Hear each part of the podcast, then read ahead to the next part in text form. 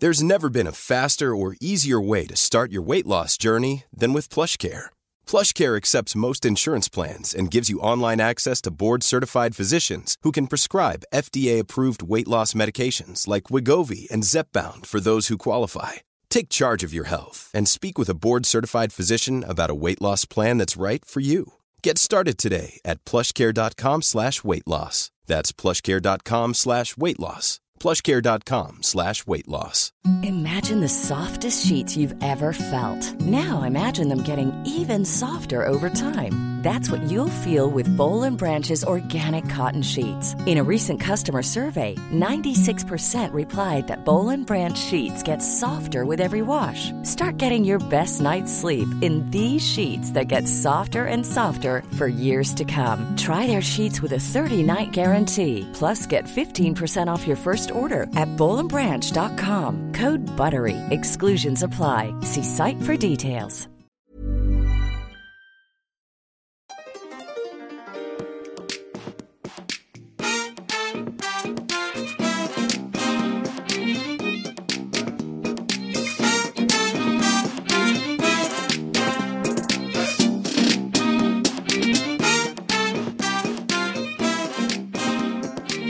Hej allihopa och välkomna till podcasten Tugga Käk! Kul. vi är lite ovana för vi har inte poddat på flera veckor. Ja, det känns helt crazy faktiskt. Nu känns det som att vi är tillbaka på ruta ett typ. Ja, faktiskt. Och att man ska så här, hitta vägen framåt. Ja, jag började nästan bli lite kaxig innan och var såhär, ja vi ska podda idag. Nej, jag är en poddare. Jag identifierade mig som poddare. Ja. Nu, Nu så, jag känner mig not lite... so much. Nej, det känns lite främmande och krystat. mm.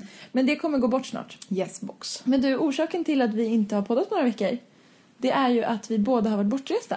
Ja men precis. Omlott liksom. Exakt, världens sämsta timing. Ja, jättedålig timing. Vi vi gav er en vecka utan podd och det ber vi om ursäkt för. Ja. Hashtag hybris. Ja, exakt. Superhybris. Jag var ju i Alperna en vecka först och la upp en delikat bild från en pizza med en burrata på. Ja, en dagsfärsk burrata. Ja, Otroligt. ja, de gjorde burratosarna på morgonen. Ja. Och eh, ja, sen tog de slut någon gång på lunchen så man fick ju vara glad om man fick en. På samma ställe. Ja, jag kan verkligen rekommendera eh, att lägga en hel burrata på en pizza. Alltså det är så girigt. Mm, också sjukt gott. Ja.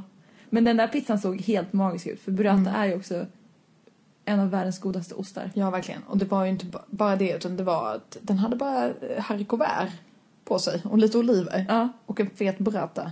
Ja. Bröd, haricots, oliver. Men Less för det is jag ändå more. kände var oliverna balanserade så det blev lite sälta i det där. Annars hade det varit ganska lent. Mm, Mycket lent. Men det var mycket gott. Mm.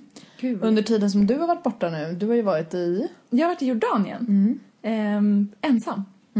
Jag åkte bara, för jag var lite less på vädret och så vidare. mm. Och sen så har jag aldrig rest själv förut och visste inte alls vad jag skulle förvänta mig. Men, Helt själv. Hur kändes det? men det kändes... Eh, Hur kändes Eh. det att hoppa på flyget? men alltså jag var så lugn hela vägen. Och det här var inte likt mig för bara ett litet tag sedan. För att jag, det var det värsta jag kunde tänka mig att gå runt, alltså hänga runt själv. Jag har aldrig kunnat så här, sitta själv och äta. Jag har aldrig kunnat liksom... eh, Jag har tyckt synd om andra människor som är själva. Men varför det? Nej men jag har verkligen gjort det. Alltså det var, det var i skolan när jag var liten. Så eh, började jag gråta om jag såg lärarna sitta själva i skolmatsalen. Oj. Alltså jag verkligen tycker synd om människor som är själva. Nu förstår jag ju att det kan faktiskt vara självvalt. Ja, ibland är det väl skönt att vara själv. Ja, nu har jag ju noterat att det var ju världens bästa koncept, att resa själv. Mm. Det var ju, alltså man är så himla mycket mer närvarande i resan på något sätt. Mm. Man ser saker som man kanske inte hade sett förut, man hör saker och framförallt, nu vet jag inte om det var så här, jag eller destinationen, men de människorna som var där var liksom he- alltså helt fantastiska. Mm. Så otroligt gästvänliga. Det kanske var en kombo. Ja, det kanske det var. För jag Mm. menar, alltså om man åker själv, Ja, då är man ju mer öppen för nya kontakter. Ja, jag man var- blir ju mer kontaktsökande på något vis. jätteöppensinnad. Och jag hängde ju runt, alltså den här underbara stan Aqaba i Jordanien. Eh, de hade så här massa olika affärer och sådär. Eh, och man hängde, jag hängde ju typ i affärer. Det var bara små såna här sh- Du shoppar. var, så, du var så 14 år igen. Nej, Då hängde man ju i affärer. jag vet men det här var ju på ett otroligt helt annat sätt. Det var som, tänk att det var som en stor basar fast lite Mm. mer väggar.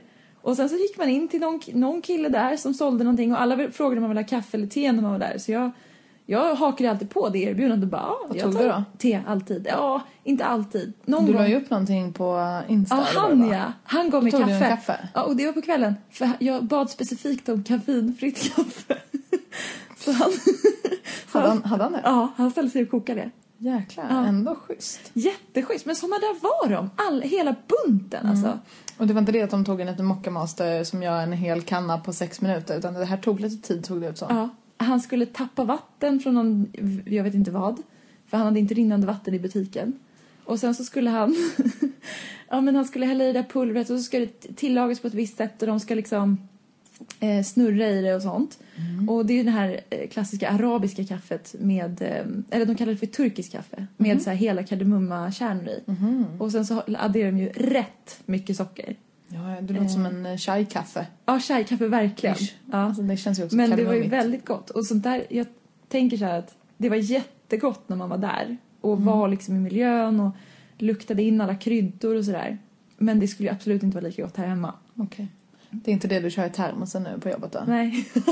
Nej, för det luktade också så sjukt mycket kardemumma om Men är det. inte det nice? Där man Jo, kardemummabullar jag med sig. älskar kardemumma. Kardemummabullar. Så att det där var ju magiskt. Nej, men så jag hängde ju runt med the locals. Som en turists våta dröm lite grann. Ja. Eh, och de var helt magiska och bara... Vi fick så mycket nya kompisar. Vi, Häng- vem pratar du om nu? Jag För Jag tycker du sa vi. Åh gud, det är ju typ, nu har jag blivit schizofren. Nu har jag varit ensam för länge. Alltså, vi fick så mycket kompisar. Ja. Men sen så, jag hängde mest med en kille som heter Mohammed. Mm. Eh, eller alla hette Mohammed, antingen i mellannamn eller i första Mm, namn eller artonde namn eller något sånt där. Många hette det. Ja, det är tydligen världens vanligaste namn. Ja, ja. jag har hört det. Det är också typ det vanligaste namnet i Malmö.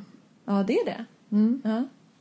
Ehm, Typ. Alltså jag kanske ljuger nu. men och det var alla någon som sa det någon gång. Mohammeds jag träffade var fantastiska. Mm, vad bra. Mm.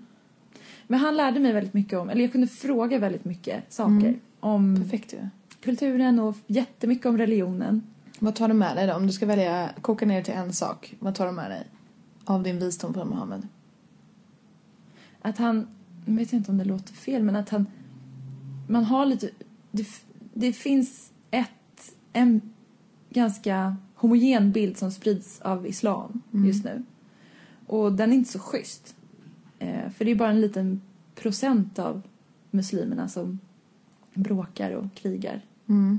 Och det är väldigt skönt att avdemonisera det lite grann och höra hur, ja men bara liksom avdemonisera, avdramatisera Mm. och bara få en helt annan bild av, av religionen och f- fokusera på den och inte Mm. någonting annat. Och ja, Ja, skönt. Det låter ändå ganska givande. mm, det var verkligen det. Det var fantastiskt. Mm. Mm. Så nu konverterar jag. Perfekt. Här på snabben. Mm. Jag vill ha akvaviti kebab. eh, Ja, just det. Ja, du vet. Med yin och ner till... Nej. Nej. Det var en otrolig resa. Inte minst ur matsynpunkt. Ja, men exakt. Det här är ändå någon typ av Berätta mer. genre mat på vår podd. Ja. Eh, nej men det var otrolig mat. Det var röror i parti och minut. Alltså så här labne, hummus, tabulle. Det är i och för sig inte en röra men... Eh, och- Men baba vad åt, ganoush. eh, alltså, var det någonting som var nytt som du fick smaka på? Alltså, förutom för de här rörorna som du tar nu, de, de känner man ju till. Ja. Jo eh, var men det jag åt någonting nytt eh, som du tar med sad, sad, dig? sadaye eller sadie. Vad- Eller något sånt vad hette var det då? det var en speciell fisk Mm. eh, som tillagades liksom... f- Fisken tillagades och sen så tog man buljongen som fisken tillagades i så kokade man ris i det, Mm. i den buljongen. Så att allt liksom blev eh, gott. Mm. Och sen så var det en sås till den. Och sen så, liksom har de, så hade de mandlar ovanpå. Okej. Det var jätte, jättegott verkligen. Kan man säga att det var deras version av risotto? Nej, Att koka ris i buljong? nej, Nej. För att det var inte risotto. För det var inte så här stärkelserikt ris. Utan det var helt vanligt ris. Så det var så här pluffigt, luftigt liksom. Ja, s- okej, Men det så var det var ändå- ris kokt jag i tror att buljong som man åt med specialiteten- mandlar? Och en jättegod sås. Utöver ett buljongkokt ris? Mm. Ja, spännande. Det var jättegott verkligen. Och sen väldigt mycket baklava. Så olika kommer du former. återskapa det själv, tror du, hemma? Nej. Varför inte? Nej, Men det är samma sak som thaimat. Det är vissa saker ger jag mig inte på hemma. Nej, okej. Utan de här linebladskokande och grejerna, typ som thaimat. Mm. Det görs bättre, eller det är... Jag beh- har inte riktigt behovet av att göra det hemma. Okej, okej, okej. Okej, jag förstår. Eh, men... Nej, jag vet inte. Men du, okej. Så du vill Alltså det är inte ta klart med att dig jag är någonting? inspirerad. Du tar inte med dig Men det- någonting det är som det därifrån, godaste. Alltså, matmässigt. Då så. Då vet vi. Oinspirerad. Nej, men det var väldigt goda. Det var, fanns massa versioner på kebab. Ja, det är jävligt gott. En, den Kebab. roligaste var kebab som var tillragat i sitt eget bröd. Så man Ah. la liksom det råa köttet eller så här, i, i bröd och sen så liksom s- bakade man det i brödet. Som en calzone. Fast en pizza. ja, typ alltså. Fast en kebab. Ja, Ah. Fast en kebab, fast lite annorlunda. Ja, ja alltså Det var härligt. på kebabvis liksom. ja på Intressant. kebabvis. Mm, verkligen. Mm. Nej men det var magisk mat. Ja, Jättegott Det låter verkligen. härligt. Ja, det var det. Jag åt hummus till frukost varje dag. ja. Och omelett och... Medan Medan du har varit borta, Ja. eh, jag har ju också varit borta i och för sig, men jag har lagt upp lite grejer på Instagram. Jag har nämligen eh, spunnit vidare lite grann på vårt brunchtema. Ja. Och jag har haft diverse avokadotester Ja. och, och mozzarella-tester och sånt där. Enormt kul. Ja, och jag kom verkligen fram till att, eh, att kombinera mozzarella och avokado, vilket jag gjorde i en sallad. Nej, Dålig idé, de förhöjer inte varandra. nej det, det var verkligen, de var ju väldigt goda för sig men, men det gjorde, tillsammans så smakade det nästan ingenting. Exakt. Så nej, det var inte att rekommendera. Älskar att du gjorde testet. Mm, men däremot så tog jag då bara mozzarella, ja toppen. Bara avokado, toppen. Sen provade jag även att göra en liten eh, knäckemacka med eh, kokt potatis. Bara att jag låtsades som att potatisen var en avokado. så jag skar den så här tunt, du vet, lite på snedden. Så la jag liksom ut den så här snyggt och så oljade jag på lite, lite chili flakes. Du vet, det klassiska avokadotoasten. Och det eh, var väl inte riktigt som en avokado. Nej. Men, men eh, nej, för första tuggan jag tog så kände jag så här, hmm, jag önskar att jag tyckte om kaviar. Men jag tyckte inte om kaviar. Så att då tänkte jag, jag behöver någon typ av sälta. Mm. Så jag tog pyttelite japansk soja på. Ja. Och, och då blev det jävligt mycket godare. Men gud vad roligt. Mm. Vilket, du har hittat ett Pyttelite kaviarhack. japansk- Ja, jag tyckte faktiskt att det var liksom, ja, det, det var nice. Vad roligt. För kaviar är något sånt där, det är en vattendelare. De flesta gillar ju det men jag hör till faktiskt de som inte gillar kaviar. Nej, jag är inte så förtjust i kaviar. Alltså rysk kaviar går ju bra. Ja, jo, jo, alltså löjrom går ju bra, men inte Kalles. Det Nej, gillar jag Kalles- inte. Det gillar jag nej, inte. nej. Så att eh, jag kan tänka mig att en, en lite salt, eh, en lite salt, eh, en sojamajonnäs, eller en miso-majo. Mm. Ja. Miso-majo med gräslök och, avokado, och toppa med, med eh, Men skulle du potatis. säga Det att... funkar ju ändå. Ja. För istället för kaviar. Men skulle du säga att eh, eh, potatisen är i sam, lirar i samma liga som Mm. nej. mozzarellan i termer av ersättare till Svar avokadon? nej. Svar nej. nej. Nej, den, nej. Alltså en, en eh, alltså, kall potatisknäckemacka är alltid väldigt gott. Mm. Det tycker jag. Men eh, det är inte samma sak. Gud vad jag blev sugen på sill nu. Ja, alltså jag är faktiskt väldigt hungrig så om det kurrar till i min mage och det hörs i podden så ber jag om ursäkt. Nu kommer jag att tänka på det. I'm so hungry. Jag hör nämligen det. Ja, jag är också jättehungrig. Men vi kommer ju äta god mat sen. Mm, exakt. Som vi alltid gör när vi poddar. Mm. Exakt. Men så du har haft för dig lite avokadotester. Jajamän. Ersättningstester. Ja. Ehm, Sen har jag haft fullt upp på jobbet. För denna veckan har varit en, eh, en skandalvecka inom eh, köttet. Eller alltså förra veckan blir det ju då. Ja. Ehm, en skandalvecka inom köttbransch. Och det har även varit en eh, ah, lite, s- ah, inte skandalvecka, men det har varit eh, en artikel i magasinet Filter om mjölk som jag också reagerade ganska starkt på. ja, där fick jag väldigt många meddelanden av dig. Det fick du, ja. Du var så upprörd. Men du, och det här har jag faktiskt, det här har gått helt gått mig förbi. Ja men exakt, Ja. du var ju på vacay den Ja, veckan jag var på såklart. Mm. vacay och lived in the moment på ett helt absurt sätt verkligen. Jag Jag, kan, har eh, knappt kollat sociala medier, jag har knappt tagit några bilder. För Jag jag, kan var börja så... med Mm. den värsta skandalen. då. Ja. Shoot! Den värsta skandalen är i Brasilien där poliser i två år har undersökt eller utrett eh, ett antal köttföretag och eh, kommit fram till att eh, Man har exporterat ganska stora partier med kött som har varit ruttet. Nej. Eh, jo. Till Europa och andra länder. Så det handlar om ruttet eh, nötkött och det handlar om eh, fågelkött som eh, varit smittat med salmonella och sådär. Oh jävlar! Så att det ruttna nötköttet har man då utrett lite om det har, ens, om det har kommit till Sverige eller inte. Ehm, och det, det har man väl inte riktigt eh, i poddandets stund uh, rätt ut om det har nått Sverige eller ej. Men det, fin- det är i alla fall solklart att det har nått Europa. Men du, en liten instick. Mm. Eh, mörningsprocess handlar väl delvis om förruttning? Nej, nej, nej, nej. det handlar inte om förruttning. Inte? Men Alltså, varför när har man- man hört det då? När man mörar köttet så ska det inte ruttna. Jag trodde att det var det som så här gav det Nej, smaken. nej, nej, nej. Inte? Alltså det som, det som man vill åt när man, eh, när man hänger köttet, som det heter när man mörar det. Ja. Det, är att det ska- det ska tappa i vikt. För när Okej. det tappar i vikt, då kommer ju mer smaker fram. ja, sant. Så att man dels, viss, det är bara viss typ av kött man kan hänga länge. Det ska vara ganska mycket fett på det köttet. Annars Okej. går det inte att hänga så länge. Okej. Så att, och, och smakerna kommer fram när det blir mer koncentrerat liksom. Mm. Så att det är väl mer så, så det funkar. Så att det är absolut inte, handlar absolut inte om att det ska Men jag- ruttna. Vad, jag har ändå läst eller sett eller hört Ja, någonting ja. om att när man eh, hänger hängmörarkött så är det för att det startar en förruttnelseprocess. Ehm, Men det kanske jag inte har, det har jag kanske fått om Alltså, du, bakfoten. Bara, nej, alltså... Nu, jag ska bara... Jag ska, jag ska dubbelkolla det här. Ja, Men alltså, nej. Alltså man vill inte att köttet ska ruttna, det är ju asäckligt. alltså, för när köttet väl börjar ruttna, Mm. då börjar det, då ruttnar det. Alltså när det har satt igång och ruttnat, det går inte att stoppa då, då eskalerar det bara. Det är liksom Oj då. exponentiellt. men Så det kan inte bara ruttna lite. okej jag Utan fattar. ruttnar det så ruttnar det liksom. Och då blir det not good alltså. Varför blir det godare?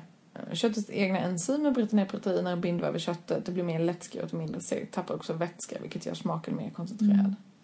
Det handlar inte om förruttnelse. Bra, då har vi slagit hål på den myten. Ja, Skönt. Mm.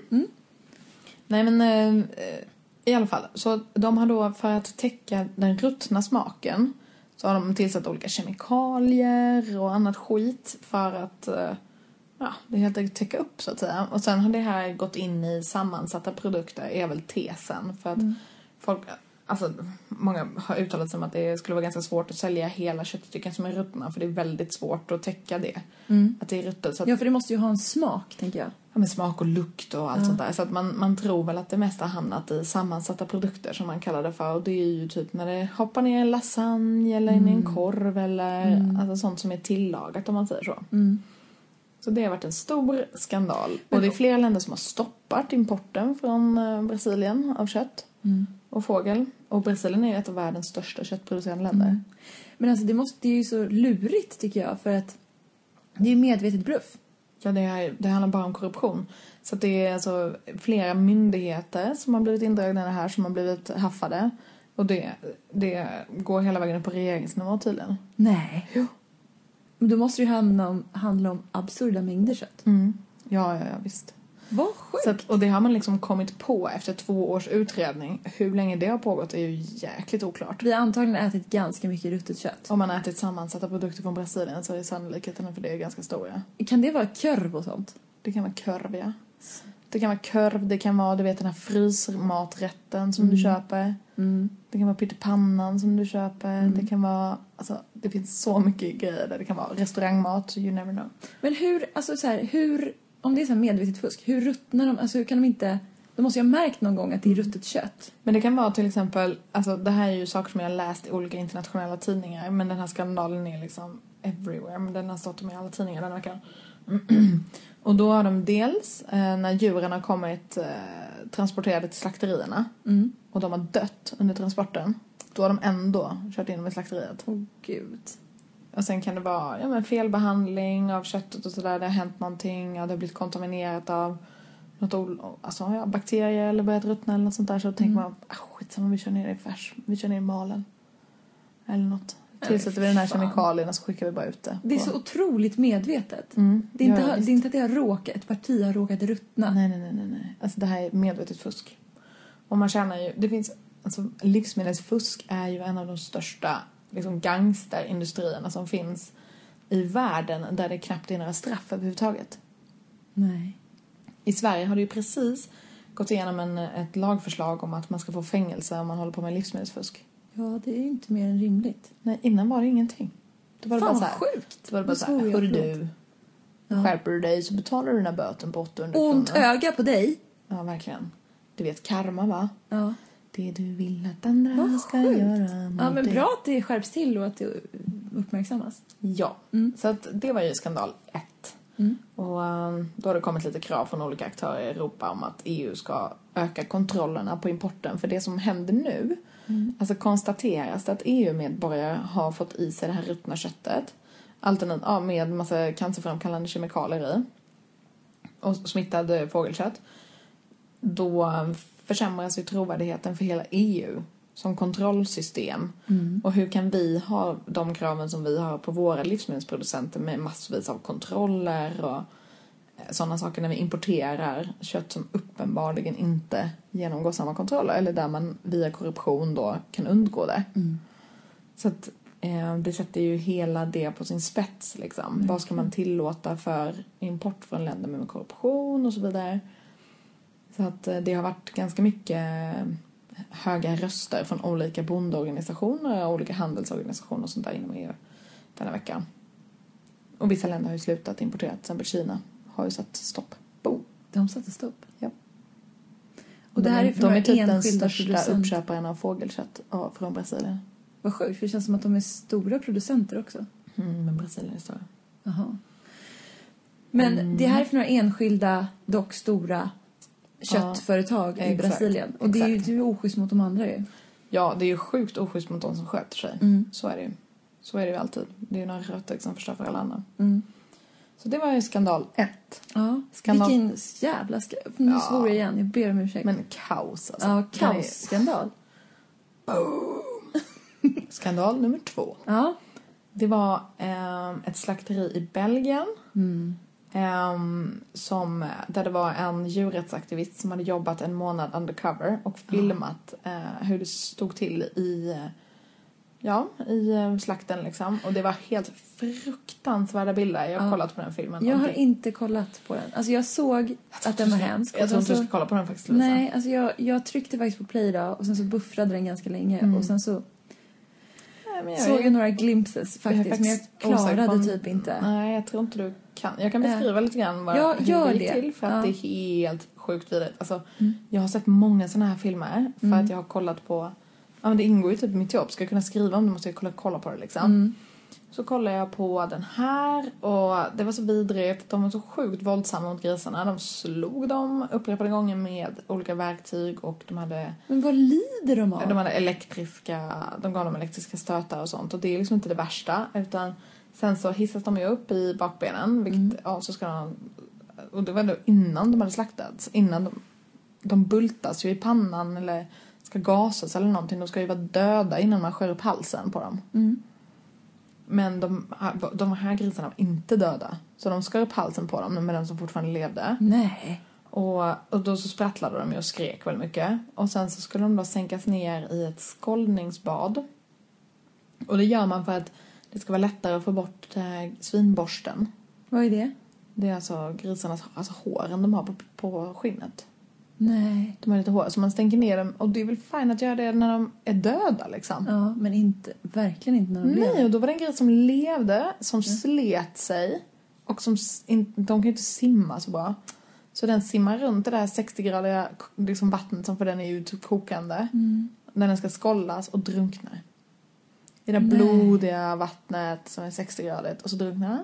Nej. Och sen, ja det bara fortsätter, det är vidrigt och det är grisar Men som typ... varför gör de det här när de lever? Nej men och då var det tydligen så att den här djurrättsaktivisten sa att de hade en gaskammare där grisarna då skulle avlivas men den funkade inte alltid så bra.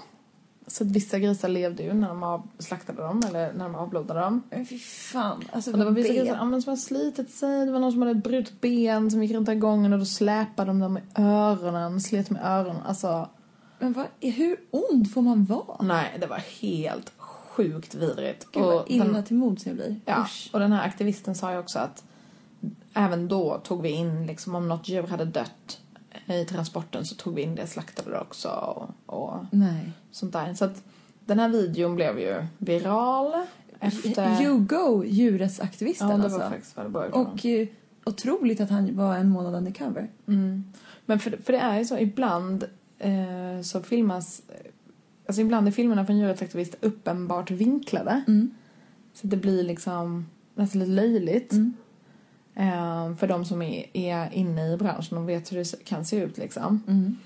Och ibland är det ju inte det. Så att det, det här är ju ett sånt exempel där, där det har varit väldigt bra liksom. Där det verkligen har fungerat att de har gjort det.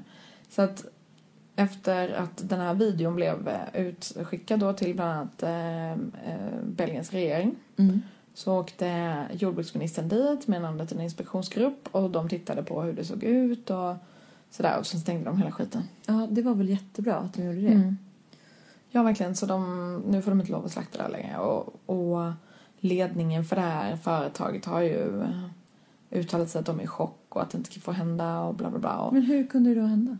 Nej, de har bara sagt att vi vet inte någonting om det och nu ska de, de har ju jättemånga slakterier där företaget så att nu ska de då ha kontrollpersonal på golvet i alla slakterier. Ja, det var väl jättebra. Och sen, eh, Men om, man- om så här, om det händer där, ja, hur, då händer det väl antagligen på fler ställen, tänker jag. ja man vet ju inte, man vet ju inte. Alltså man hoppas bara att det inte gör det, det är bara så jävla vidrigt alltså. Det är Fruktansvärt. sjukt. Ja. Och det köttet säljs ju under ett varumärke som heter Bättre för alla. Svenskt. Nej, det är, så här, det är ett belgiskt varumärke. Och Belgien har ju redan så dåligt rykte när det kommer till djurhållning och kött Ja. och sånt. Ja, så det var inte en plus, ett plus för Belgien denna Nej, veckan. verkligen Nej, inte. nej, Men, nej. men ja. Nej, Äh, riktigt vidrigt. Men det har jag faktiskt tänkt på ehm, nu, nu sen du och jag började prata. Mm, Att, ja men till exempel att jag alltid tänker att eko automatiskt är småskaligt. mm, Man kan ju ha storskaligt jordbruk och människan bara tänker inte att det är så. Och djuren kan må bra fast man, de är många. mm. Och det är som du säger att såna här djurrättsaktivister kan vinkla såna där filmer. För ju- när jag har sett såna filmer så är det så här, och här lever de i stora grupper Mm, tillsammans. Som att det är något jättedåligt. Men, Ja, men- det är ja. ganska harmlöst. Men det kan ju verkligen variera. Alltså, ofta är det ju så med, med de här filmerna från djurrättsaktivisterna att man ofta, i Sverige i alla fall, så gör de inbrott på natten och så går de in. Ehm, och på nätterna, alltså man brukar ju ha djurtillsyn några gånger om dagen beroende på vad man har för produktion. Mm, och det är ju djur som kan dö. Alltså under produktion. Att det kan ju vara djur som dör i uppfödning av olika anledningar liksom. Precis som människor kan dö. Och det behöver inte vara... Mm. Men det är så här till exempel rent statistiskt när det är lopp. Midnattsloppet och sådär. När, när en visst antal människor samlas på en yta. Ja. Så rent statistiskt så kommer ett antal dö. Mm, Ja men exakt, Eller? så att tar man... Jo, Eller skulle man kunna likna det för det? ja, jag vet inte riktigt. Oklart. men alltså tar man en ögonblicksbild vid en specifikt tillfälle, ja då kan det ju vara ett djur som har dött. Mm. Och till exempel grisar, kan ju, de är ju allätare. Då kan ju de börja tugga lite på, på dens öra eller något sånt där. Och det ser ju helt vidrigt ut. Ja, det är inte så kul. Men så fort någon kommer in då djurskötare på morgonen så ser man hoppla, här är en som har dött. Ta in den, du vet. Mm. Hålla koll på vad är det som händer med den här gruppen. Är det någon som är sjuk? Är det någon bakterie som går? Eller du vet. Mm. Ehm, och medicinera och sådär om de är sjuka. Men just i det ögonblicket ser det ju inte så kul ut. Nej, verkligen inte. Nej. Så så är det. Och, och, och, ja. och det är väl därför man ska vara lite sådär... Hmm. Precis som eh, att typ alla reklamer på tv Mm. eh, med, med djur. Det är ju inte alltid eh, de... eh, Vi kommer komma till det sen också. Mm. Det är ju inte alltid att mjölkkorna går på bete. Nej. Till exempel. Nej.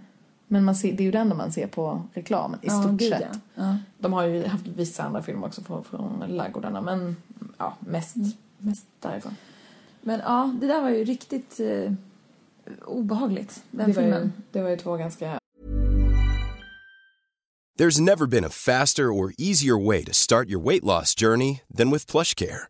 PlushCare accepts most insurance plans and gives you online access to board-certified physicians who can prescribe FDA-approved weight loss medications like Wigovi and Zepbound for those who qualify. Take charge of your health and speak with a board-certified physician about a weight loss plan that's right for you.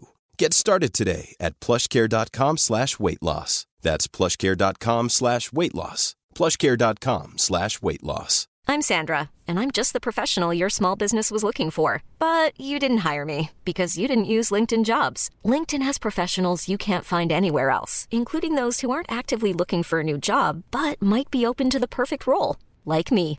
In a given month, over 70% of LinkedIn users don't visit other leading job sites. So if you're not looking on LinkedIn, you'll miss out on great candidates like Sandra. Start hiring professionals like a professional. Post your free job on linkedin.com/achieve slash achieve today. Hey, it's Ryan Reynolds, and I'm here with Keith, co star of my upcoming film, If, only in theaters, May 17th. Do you want to tell people the big news? All right, I'll do it. Sign up now and you'll get unlimited for $15 a month in six months of Paramount Plus Essential Plan on us. Mintmobile.com slash switch. Upfront payment of $45 equivalent to $15 per month. Unlimited over 40 gigabytes per month. Face lower speeds. Videos at 480p. Active Mint customers by 531.24 get six months of Paramount Plus Essential Plan. Auto renews after six months. Offer ends May 31st, 2024. Separate Paramount Plus registration required. Terms and conditions apply if rated PG. Vidriga skandaler skulle jag Ja, vilja säga. fruktansvärda skandaler. Mm. Riktigt äckliga. Stoppa matfusket. Ja, och med tanke på kött så är det, det, ja, det är ytterligare en, en sådan sak som har hänt i veckan och det är... Går vi över nu till skandal nummer tre? Ja, nej men där, är- där är skandal två, kan, två och en halv. Ja, okej. Mm. För det här har lite att göra med köttet också. Det handlar om djurtransporter inom Europa och till eh, tredje land, alltså utanför Europa. Det har då varit, denna veckan har eh, en politiker, Fredrik Federley, har skickat in, eller han har börjat ett arbete på att eh, i stort sett eh, anmäla EU-kommissionen för att de har varit passiva, för att de inte tvingar alla länderna att se till att eh, man följer de lagarna som EU gemensamt har kommit fram till gällande djurtransporter till exempel. För då är det nämligen så att alla länderna, ja, EU har ju kommit överens om vissa lagar och sen så har de flesta länderna i EU implementerat dem i sina nationella lagstiftningar, för annars får man höga böter. Men man har inte överhuvudtaget infört ett kontrollsystem för att se till att folk faktiskt följer det. Okej. Och inget bo- bötessystem, ingenting liksom. Nej. Så att man skiter ju i det. Ja. Bara rakt av. Och då har det också uppdagats en massa vidriga förhållanden just när man, Djurtransporter. man transporterar levande djur från EU-länder Ja. eh, till eh, Mellanöstern i stort sett nästan alltid. Jaha. Eh, för att de vill ha levande djur för att de har så här olika slaktfestivaler Halal och sånt. och sånt. Ja, exakt. Ehm, och sen så slaktas de där på helt vedervärdiga sätt. Alltså, I Mellanöstern? Frukt, alltså inte överallt i Mellanöstern men det finns, det är också en eh, djurrättsaktivistgrupp i Australien som har varit där i åtta månader. På Mm. olika ställen i Mellanöstern. Och eh, filmat och haft sig. Ja, de filmerna är också riktigt räliga. Men eh, halal, Mm. det innebär väl att man gör ett snitt på djuret så det får avblodas. Man avblodar djuret innan man har dödat det, precis som med de här grisarna. Men det är faktiskt inte så kul. Så de lever när de dör. Nej, det är inte så kul. Alltså de är... Jag Nej, älskar, de lever. de lever nu. Nej men alltså Ja, men jag, istället, det är ganska talande. istället för att bulta dem i huvudet Ja, så kul, gör man snabb, så, smärtfri. så blodar man av dem liksom innan de har dött. fy och här har det varit så att man fjättrar dem liksom. Man sätter eh, rep runt eh, benen och drar i dem åt alla håll och sen så går Varför någon... då? Därför att de har inget så vettigt... De slaktar dem mitt på gatan ibland. Ja. Så bara skär de halsen av den. Och då kan det vara liksom en bonde i Rumänien typ som bara oj tjena det, det där är min ko. Mm. Så man ser det på öronmärkningen vilket land de kommer ifrån och sånt där. Nej. Inte så kul. Nej. Så att, eh, Tråkigt. det har de fått mycket skit för också att EU inte. Så vi får se vad som händer där. Förhoppningsvis så kanske EU-kommissionen hamnar inför EU-domstolen och får stå till svars för att de är för passiva. Men vad skönt. De här grejerna, det är ju jättetråkigt att höra. Men det tyder ju ändå på att någonting händer inom Mm. Ja, liksom, något. Äntligen. bestraffningen Alltså, det finns- inom ra- matfusk. Verkligen. Men alltså det har ju funnits ett direktiv sen 2013 skulle det vara implementerat i alla länder. Att man inte får klippa av grisarnas knorr. Mm. För att, och det har ju typ ingen gjort. 6 av 28 har gjort det. 628 länder. Ja.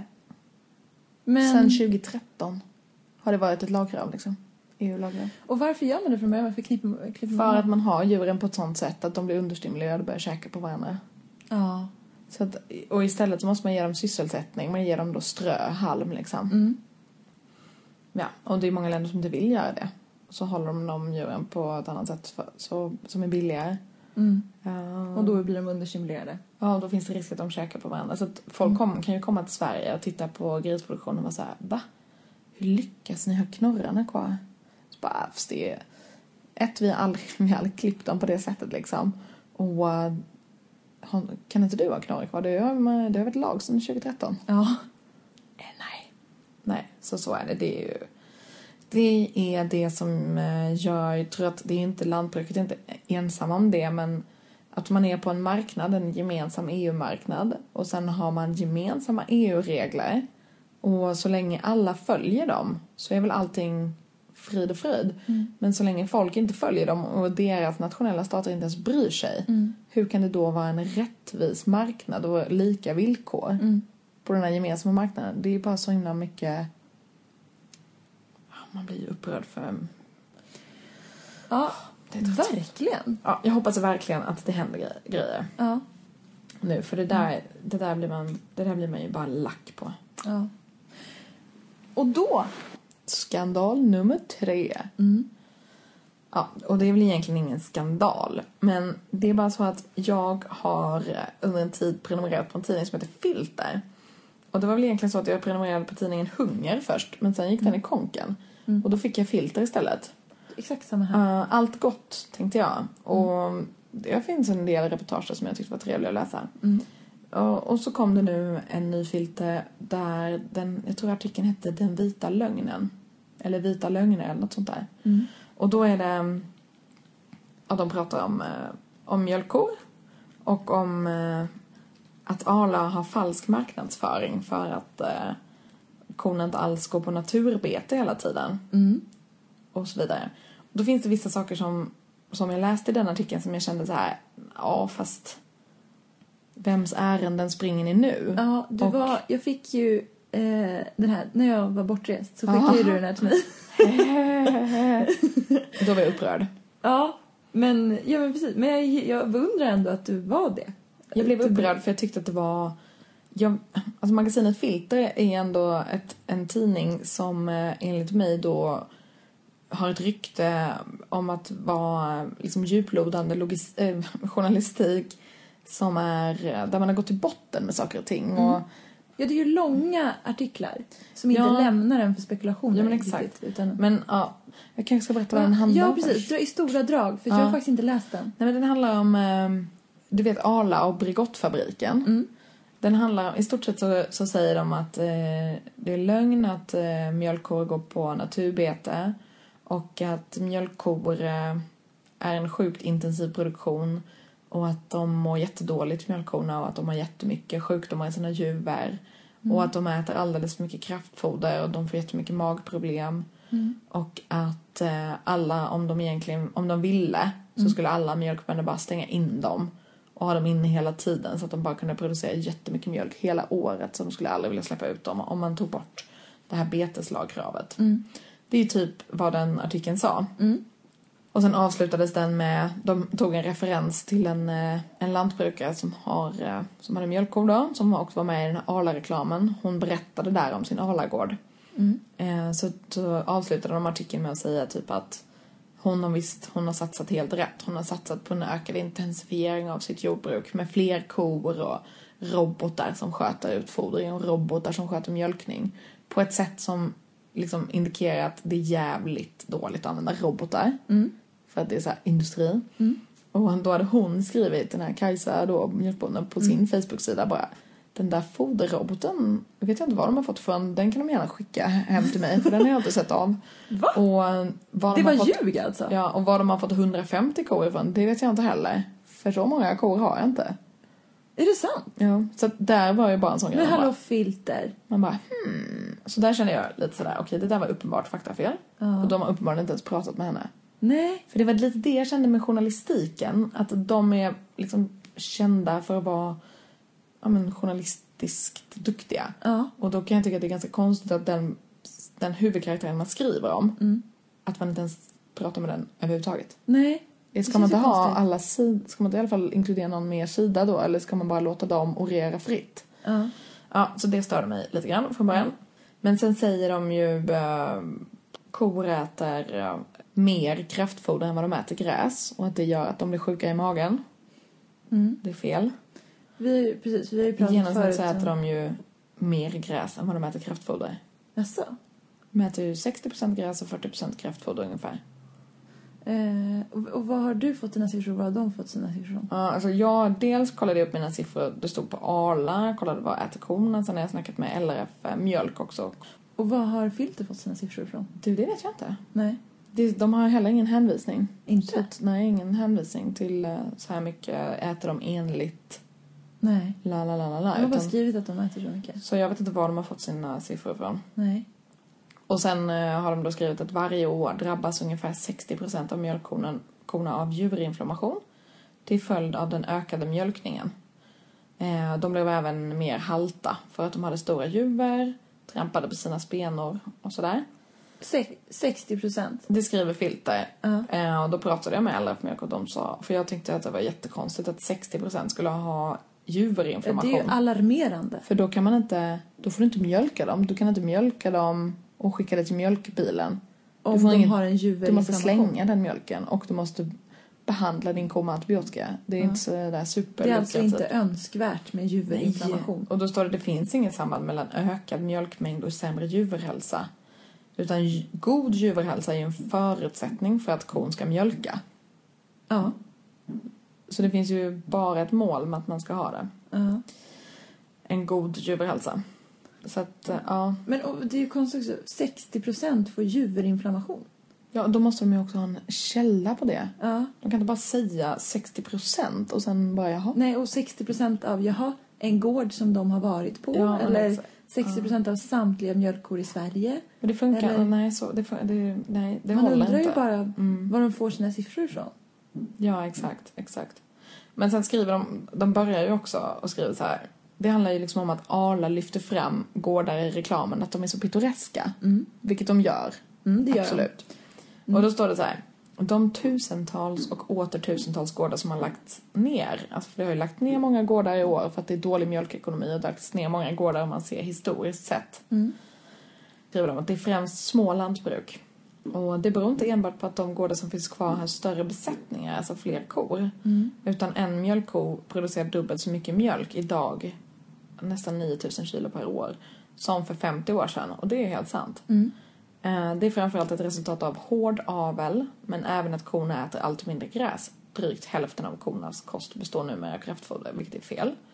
Det vill säga spannmål, raps, soja, biprodukter från livsmedelsindustrin med syfte att maximera mjölkproduktionen. Det låter ju spontant inte så bra när de skriver så. Nej, nej, men då är det så här. Det är något som låter. Ja, det är någon som hamrar Ja, det är någon som kommer. ja, ehm, utanför. nej, men då är det så här att eh, Sverige är ett föregångsland när det gäller avel. Och det handlar inte bara om att de är hårt avlade. Nej. Utan det är så att man tittar på vilka djur man har, vad de har för egenskaper. Har de en bra mjölkproduktion? Ja, då vill man kanske fortsätta avla på dem. Mm, istället för den som har dålig mjölkproduktion. Precis. Och är de goda modedjur och sånt där så vill man fortsätta avla på dem. Så att man har ju en planerad avel. Och man är duktiga på att se vilka kor som är duktiga, vilka kor som inte är det, vilka kor som inte passar för mjölkproduktionen, vilka som gör det. Och sen efter det så har man fått fram en ko som mjölkar mer och mer och mer och mer. Och när man har en högre avkastning, mjölkavkastning, så behöver man också mer mat. Ja. Du har ett högre behov av både gräs och, och kraftfoder.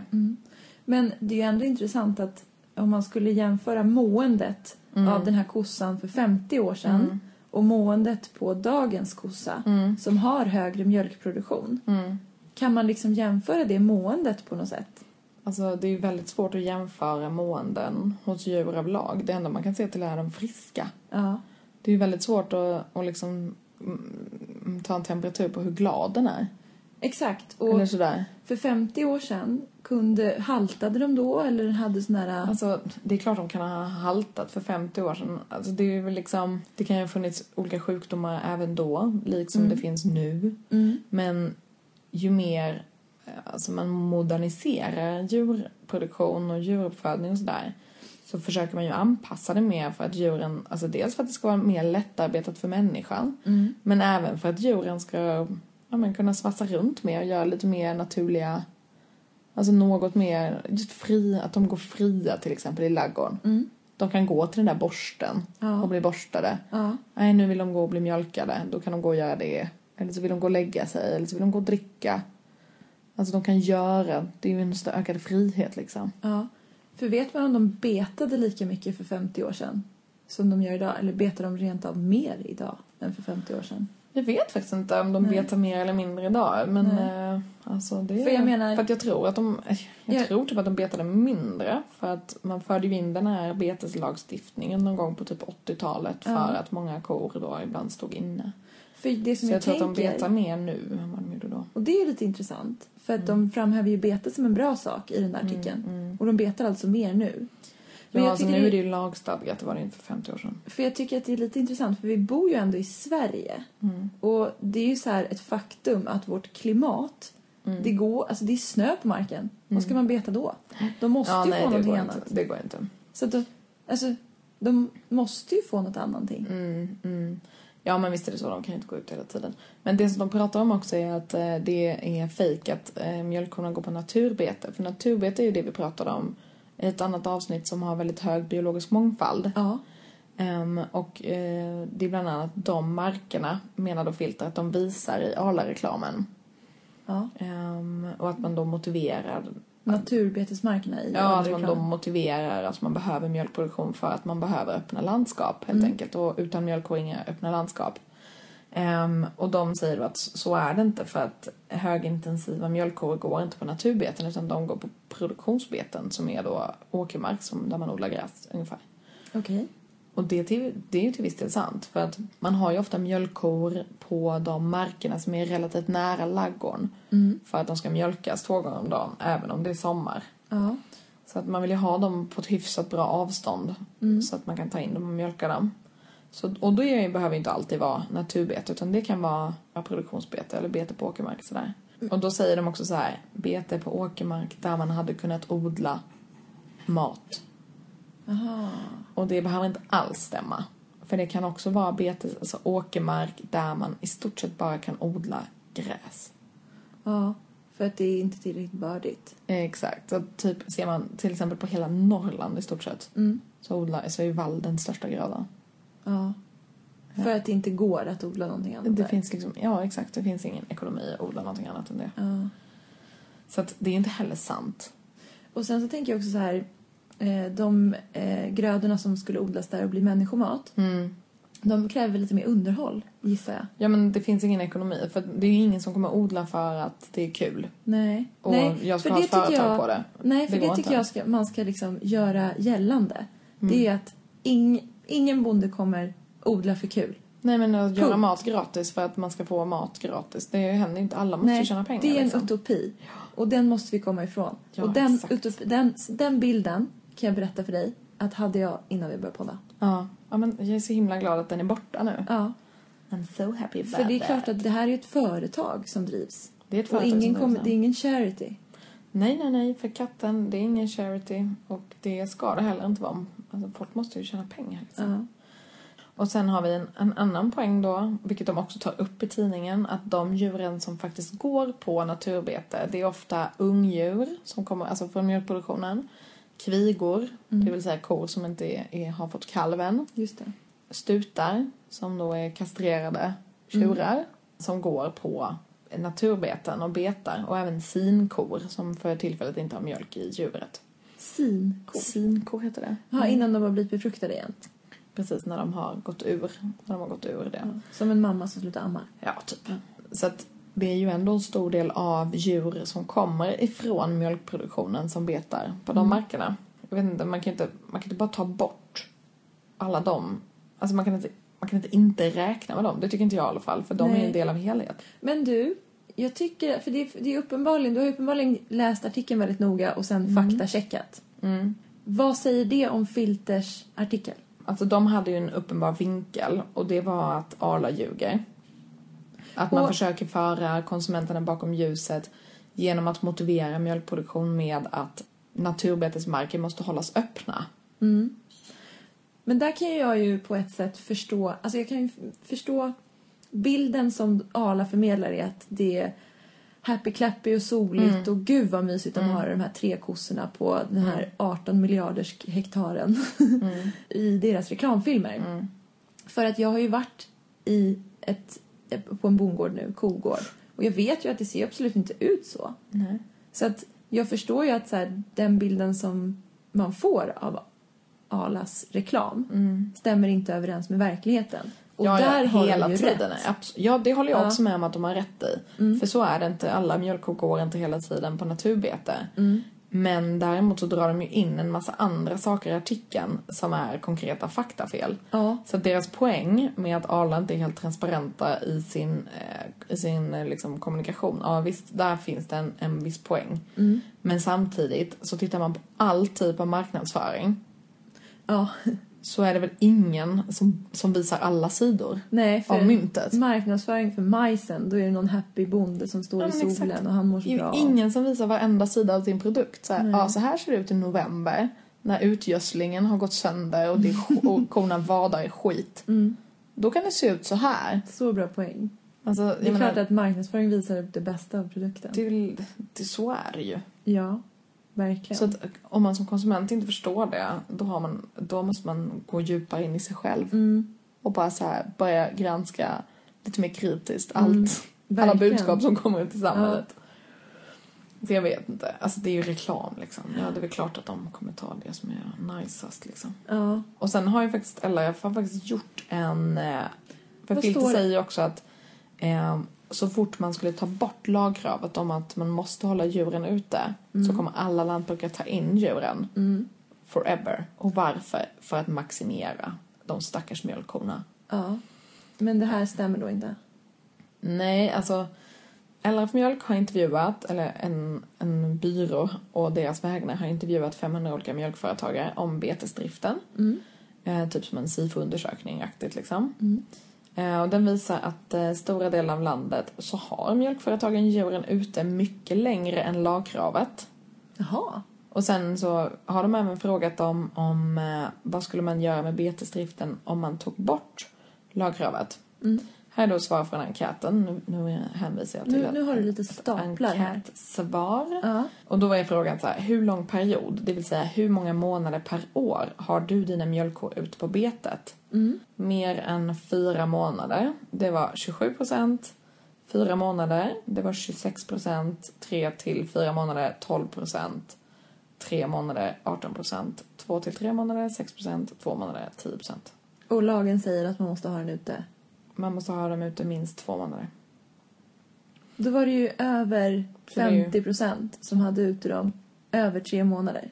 Mer, mer än fyra månader hade ute dem. Ja, men precis. Mer än 50 procent hade ute dem. Så, så, att- Ganska ja. Mm, mycket mer än 50 procent. över tre månader. Och det var ju svaren från de, som, från de län som har två månaders beteskrav. Det är absolut no, det är norra delen av Sverige där man har en kallare vinter. Eller eh, kallare höst och kallare sommar liksom. Och sen så finns det en annan betesområde eh, område där man har tre månaders beteskrav. Och mer än fyra månader svarade då 68 procent att de hade djuren ute mer än fyra månader. Och då är beteslagkravet eh, tre För dem är månader. det tre månader. Sen finns det de som har krav på fyra månader och det är ju södra Sverige. Och där var det 82% som hade dem ute längre än fyra månader. Det här är ju intressant. Mm. Nu har de ju frågat 500 mjölkföretag i olika län liksom. Den här frågan. Så att eh, det är ju ganska spännande. Att det är det som många antar alltid. Att om, djur, om djurvälfärdslagen är ett minimum så är det ingen jävel som går över den. För de vill bara utnyttja sina djur. Exakt. Så tänk, Så det är väldigt många som bara antar att man bara följer minimumstandard. men så, och det visar ju här att det uppenbarligen inte är så. Ja, exakt. Man är, för jag kan hålla med, jag kan vara lite cynisk och tänka så också att så här, ja, de håller sig precis, de tar in dem dagen efter kravet säger. Exakt. Men uppenbarligen inte. Men, och det där är en annan grej som jag har fått förståelse för att bonden måste ju vilja sina djur väl.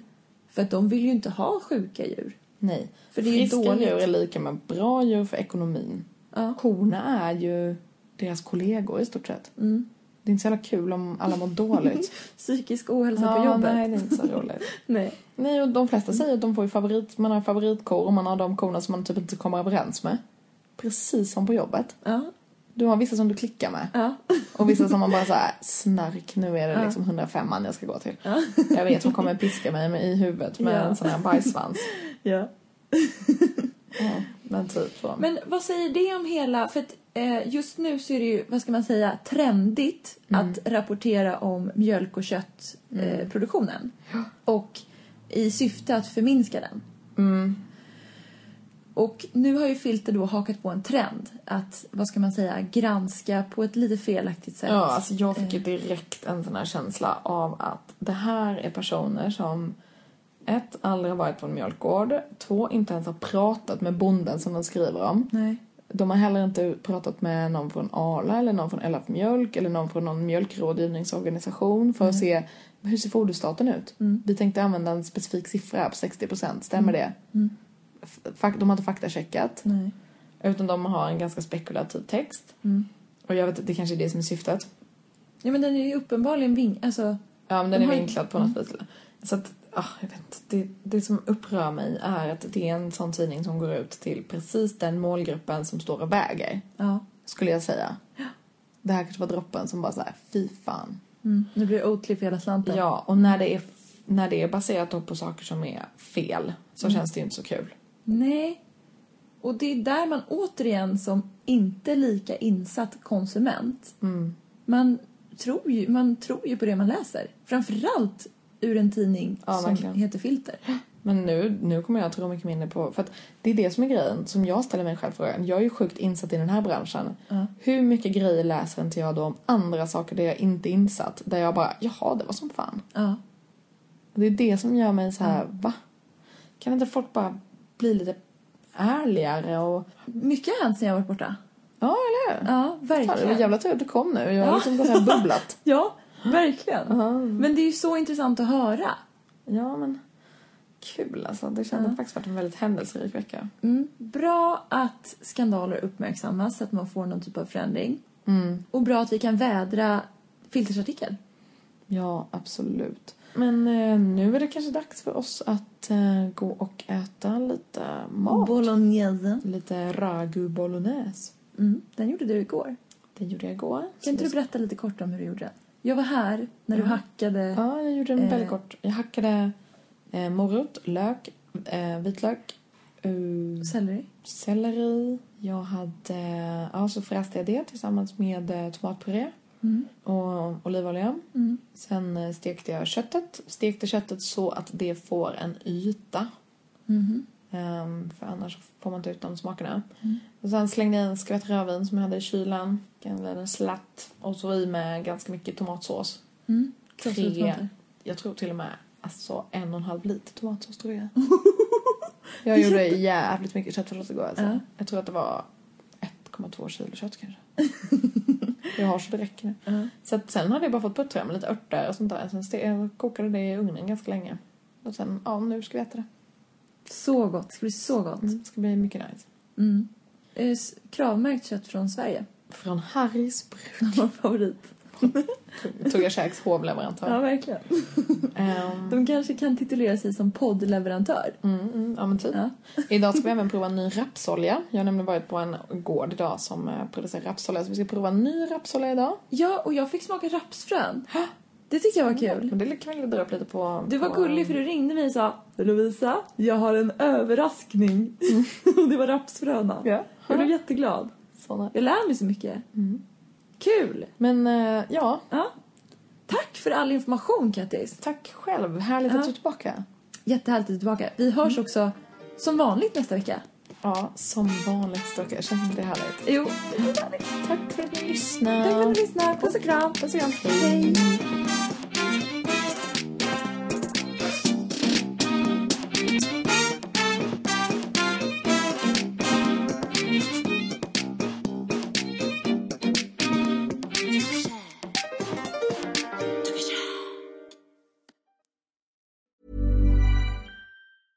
Imagine the softest sheets you've ever felt. Now imagine them getting even softer over time. That's what you'll feel with Bowl and Branch's organic cotton sheets. In a recent customer survey, 96% replied that Bowl and Branch sheets get softer with every wash. Start getting your best night's sleep in these sheets that get softer and softer for years to come. Try their sheets with a 30-night guarantee. Plus, get 15% off your first order at bowlandbranch.com. Code BUTTERY. Exclusions apply. See site for details. Ever catch yourself eating the same flavorless dinner three days in a row? Dreaming of something better? Well, HelloFresh is your guilt free dream come true, baby. It's me, Gigi Palmer. Let's wake up those taste buds with hot, juicy pecan crusted chicken or garlic butter shrimp scampi. Mm. Hello Fresh. Stop dreaming of all the delicious possibilities and dig in at HelloFresh.com. Let's get this dinner party started.